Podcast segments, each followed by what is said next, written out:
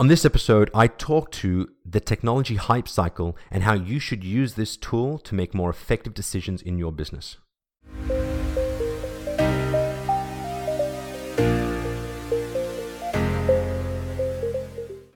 Hello, everyone, and welcome to episode 14 of Arv's Notes. So, last episode, I gave you my definition of what a smart city was. And just to quickly recap it before we dive into this one, it was very much about setting the context to lay foundation for anyone that was planning to come into this smart city space. So that context was about giving a definition to what a city actually is before we even start thinking of it as a smart city. And that context was a platform for civilization. That's what a city is. Then we went into the definition of a smart city, and that is a city that is enabled or augmented by digital or information and communication technologies.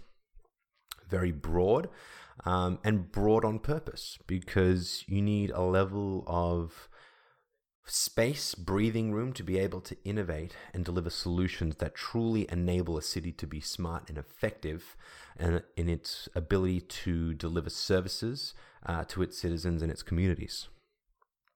And so today's, well, not just today, but today and the next episode uh, is very much going to start talking about the fundamental piece of why is it a smart city and not another term for this new wave of evolution of our cities. Um, and the, the word smart really just comes down to the fact that we're talking about cities enabled by digital based technologies. And that is because the internet, as the foundation for so many technologies today, is vastly accelerating our ability to innovate, to deliver services more effectively than any other medium today when you start to think about industrial revolutions that have happened prior that have reshaped our cities, it was about leveraging process and machinery to be able to deliver services more efficiently and more effectively. We think about what Henry Ford did to the production line and that industrial revolution as we moved into almost machines um, automating a lot of our manufacturing. And now, as we move into this digital era and how the internet has reshaped the way that we live, this just seems to be uh, the more effective means to, again, uh, improve the way that we deliver services uh, than any other means. It's more effective today on average uh, than process improvements. It's more effective on average than upskilling of people. Um, and so that's why we're moving into the digital space when it comes to smart cities. But as we start to think about smart cities, again, it's about context. It's about setting the right foundation and the right perspective uh, as we approach these conversations. I think that if you don't have that context, we're going to be we're going to get prone to a lot of hype we're going to get sucked into a lot of marketing. We're going to get sucked into a lot of futures, some blue sky thinking that realistically is not going to deliver the outcomes with the expectations that we have coming into these discussions. And so by baselining this and having the right sort of framework, the right sort of understanding, what's the word I'm looking for here, the right expectations set about what we're trying to achieve and what tools are actually at our disposal, um, is going to make every discussion far more valuable and far more effective um, to ensure that we are delivering value uh, and expectations are set appropriately so the value delivered meets our expectations. And so this is going to be split into two parts. The first one is to run through the hype cycle. Uh, what is the technology hype cycle and why it's such an effective tool to make business based decisions? Uh, and the second is really talking about the internet and why the internet itself is so powerful. Um, and that I'll tackle in tomorrow's episode, not tomorrow's episode, in the next episode, episode 15. And so, what is the technology hype cycle? So, the technology hype cycle, I think, was created by Gartner, and it's this cycle of uh, technology's lifespan as it gets introduced to market all the way through to its mass adoption and it look it looks something like this and i think i'm doing this right so it's because it's mirrored on the video but as a technology is introduced to market, right? It starts down here. And this is where you start to get your early adopters, these individuals that are taking a gamble, taking a punt at realizing that this technology has a lot of potential. The technology is introduced, they start to adopt it. As success stories start to come through, the media hypes onto those one or two great case studies, more and more people start to adopt. And we're not necessarily talking about mass adoption yet. We're still talking about early adopters, a small proportion, but we're getting more and more people onto it up until it reaches a point of hype. It hits this peak, and then we start to realize that it's not really delivering on a whole bunch of things. The values that have been promised about what this technology was going to deliver aren't really showing that, showing through. We're not seeing those returns, and so it, it tips into this decline, this disillusionment. It drops, drops, drops as people start to say, "Oh, that was a fad," you know, that, that was never meant to be. But all through this time, the technology is maturing up until a point where it reaches its kind of its equilibrium, its its lowest point. In which case, the technology starts to develop, it starts to mature. A lot of those kinks, a lot of those issues start to get worked out. People start to adopt it again. And then we hit this point of mass adoption. It's where the technology is now proven because enough people have come back onto it. It's delivering upon what it's promised to deliver. And suddenly everybody realizes, okay, it's safe to try now and we'll continue. So it's this sort of, pa- not really parabolic, but it's like this hype curve. Like a, it looks like a bell curve, it's a hype curve. Now, each one of those stages isn't just about the technology starting from early adoption, it's hyped, it doesn't work, it's down to the peak. I don't think that from as a business professional thinking about the adoption of technology, that's not how you use this hype cycle. Instead, you see it from a risk reward perspective.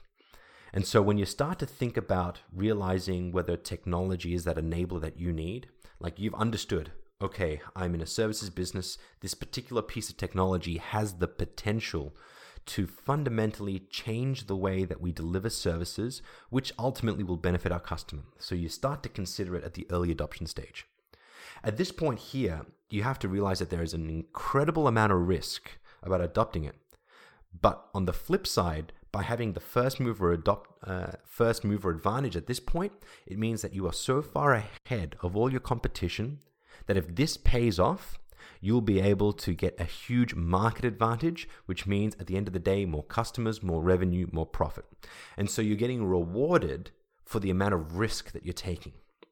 So you might say, I'm an individual or an organization that is willing to make these risks for many number of reasons. It could be that over the last, you know, 15 years you've just seen revenue declines. You actually have you've got one last gasp at trying to get back into the market and you're not going to be able to do it without taking huge risks. And so your risk appetite at that point in time may be stupidly high. You might just have a culture of disruption, of innovation, and you're willing to invest into these technologies, hoping that, you know, one out of five or one out of 10 is going to pay off. So you adopt. And so as you adopt, one of the things that you need to realize as you're going through this hype cycle is that this technology is going to consistently evolve.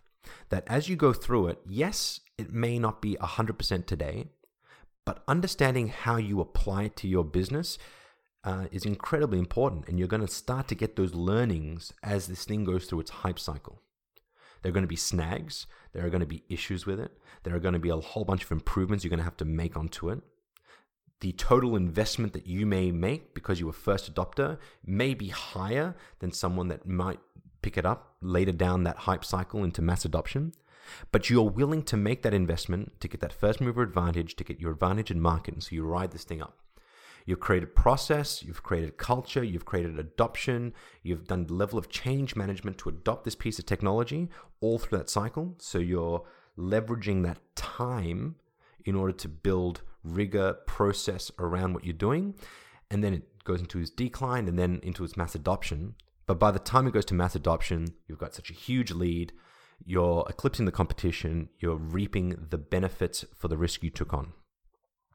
Now, let's assume that you don't have that huge amount of risk appetite, or you're an organization that just didn't hear about this technology from the get go. And so you're on this rise in this hype cycle. You've seen a couple of your competitors, maybe one or two of them in the market, that have sort of started to play around with this piece.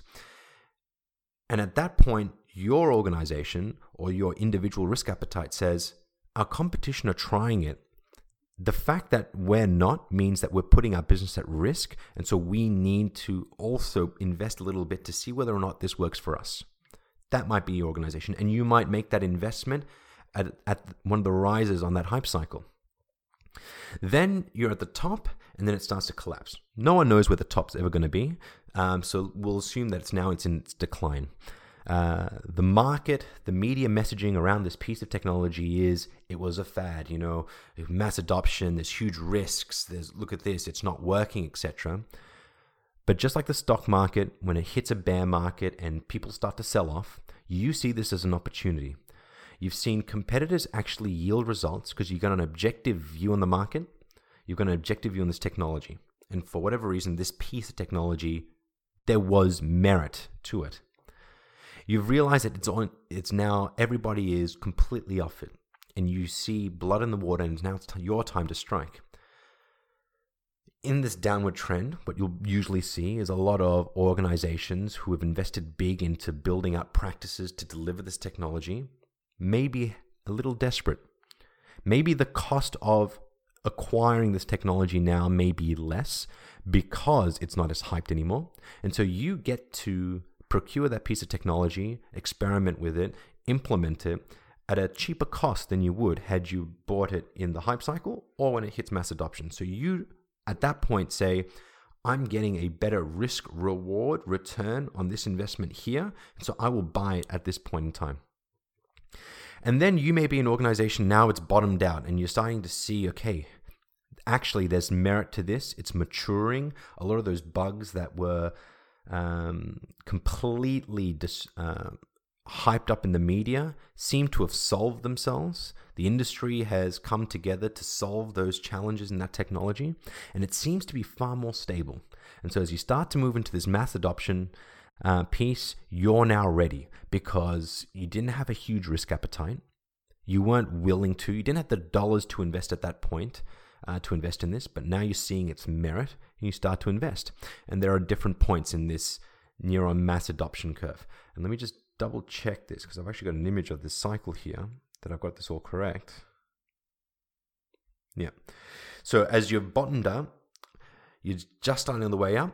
You're still only at about 5 to 10% adoption in the market. And then eventually the methodology sort of um, mature around this technology. And as you start to go back up, more and more people bring on uh, get on board and then suddenly you're at 20 30 50 100% market adoption okay rarely 100% but you're getting up to that higher end and so when you look at it from that perspective you can start to use these hype, technology hype cycles as a means to understand your risk reward for investing into a, into a technology at different points in its cycle you have an understanding of you know, what the deficiencies in the technology are going to be at each point in that cycle.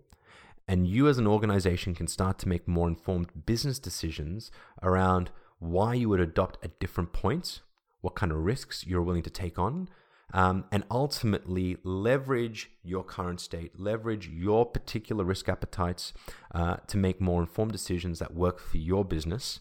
Um, and not just the hype of what the market is. And so, whenever you approach technology, you're better informed as to what you should expect out of it. My view with any piece of technology is again to start with what it's going to deliver for your end customer. Is there a defined sort of return by taking this on that's going to yield a positive result, whether it be through the, a more efficient or more effective product, more a greater delivery to the end customer? What's the value? and then make the decision about the technology. There will be a level of expertise that you'll need on your side to be able to understand that technology, um, to give you more information to make those decisions along the way. But at the same time, you need a real, realistic view as to what your risk appetite actually is um, before you even start these discussions the amount of times that I've seen organizations say, yeah, we're innovative, you know, we're, we're leading the market in this, you know, we're pioneers in this. And it's all about the market message. And so staff or people within that organization believe that.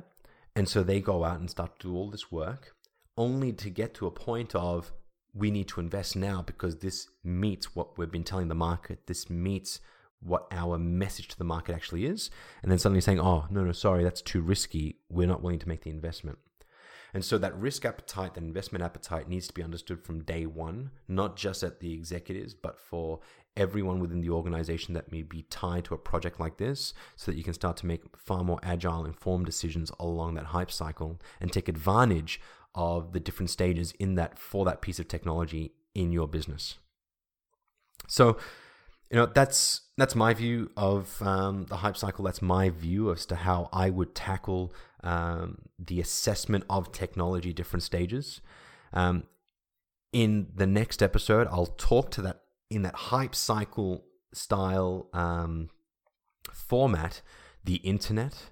I'll talk about cloud computing and how it followed that cycle and some of the successes in the early stages of adoption all the way through to the end of adoption uh, into mass adoption, what that meant for many organizations, to again really give you concrete examples of people that have made that first mover advantage and yielded the results and reaped the rewards, those people that have adopted later in that cycle and just gone with the status quo. Um, so you can make better, again, decisions um, when it comes to the next piece of technology. Because hearing those fundamental examples of real world um, executions on emerging technologies all the way through to maturing technologies um, better frames it in, I think, your mind to be able to then have better discussions and make more informed decisions. So hopefully that was of value to you guys. Um, it's something. It it's an approach that I personally use uh, a lot when I look at new and emerging technologies like at the time cloud, like what we've seen with blockchain and cryptocurrencies. Um, and because of it, I can make better investment decisions across how I leverage that technology, not just for me, but for also my customers, um, whether it was when I was in Philips, whether it was when I was at Optus, um, and even now in my consultancy with Attica. Um, I think it's an incredible tool, especially if you use it in the mindset that I've just explained. Um, and if any of you have any sort of discussion, questions about this, uh, please hit me up in the, in, uh, the DM, uh, direct message me on LinkedIn, uh, shoot me a message if you've got my number, um, or reach out to us on Attica, on my Attica webpage. Um, my email, I'll put in the description below so that you can shoot me any sort of questions you might have.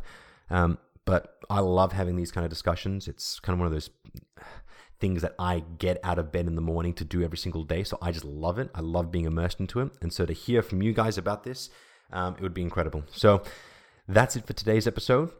I hope you look forward for the next one about uh, using this hype cycle around the internet, around cryptocurrencies, around cloud, seeing real examples of this in practice. Um, and as always, thank you so much for taking the time to watch, consume this content, and I can't wait to see you guys next time.